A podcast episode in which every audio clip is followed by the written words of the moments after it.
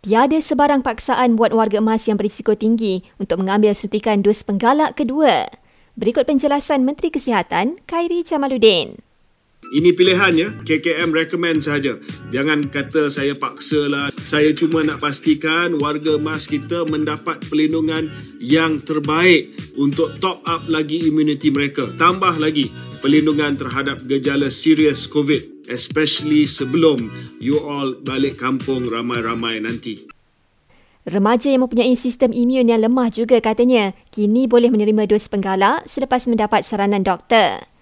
Khairi Jamaluddin dalam pada itu akan mengumumkan perkembangan terbaru berkenaan sambutan Aidilfitri minggu depan. Kempen keselamatan jalan raya dan OPS bersepadu sempena Aidilfitri akan berlangsung serentak bermula 29 April hingga 8 Mei ini. Kementerian Pengangkutan berkata, antara inisiatif yang dilaksanakan oleh JPJ adalah pemantauan di 14 lokasi tumpuan sepanjang lebuh raya. PDRM ingatkan orang ramai supaya tidak mendedahkan maklumat peribadi kepada pihak yang tidak dikenali. Ini kerana pihaknya mengesan ada cubaan daripada pihak tidak bertanggungjawab mendapatkan data peribadi menerusi hantaran mesej di laman sosial yang menawarkan geran kewangan.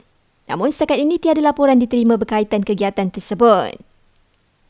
Akhir sekali kira-kira 8 rumah rosak di Pendang Kedah akibat hujan lebat dan angin kencang semalam. Menurut APM Pendang, beberapa pejabat kerajaan termasuk pejabat agensi itu juga terjejas.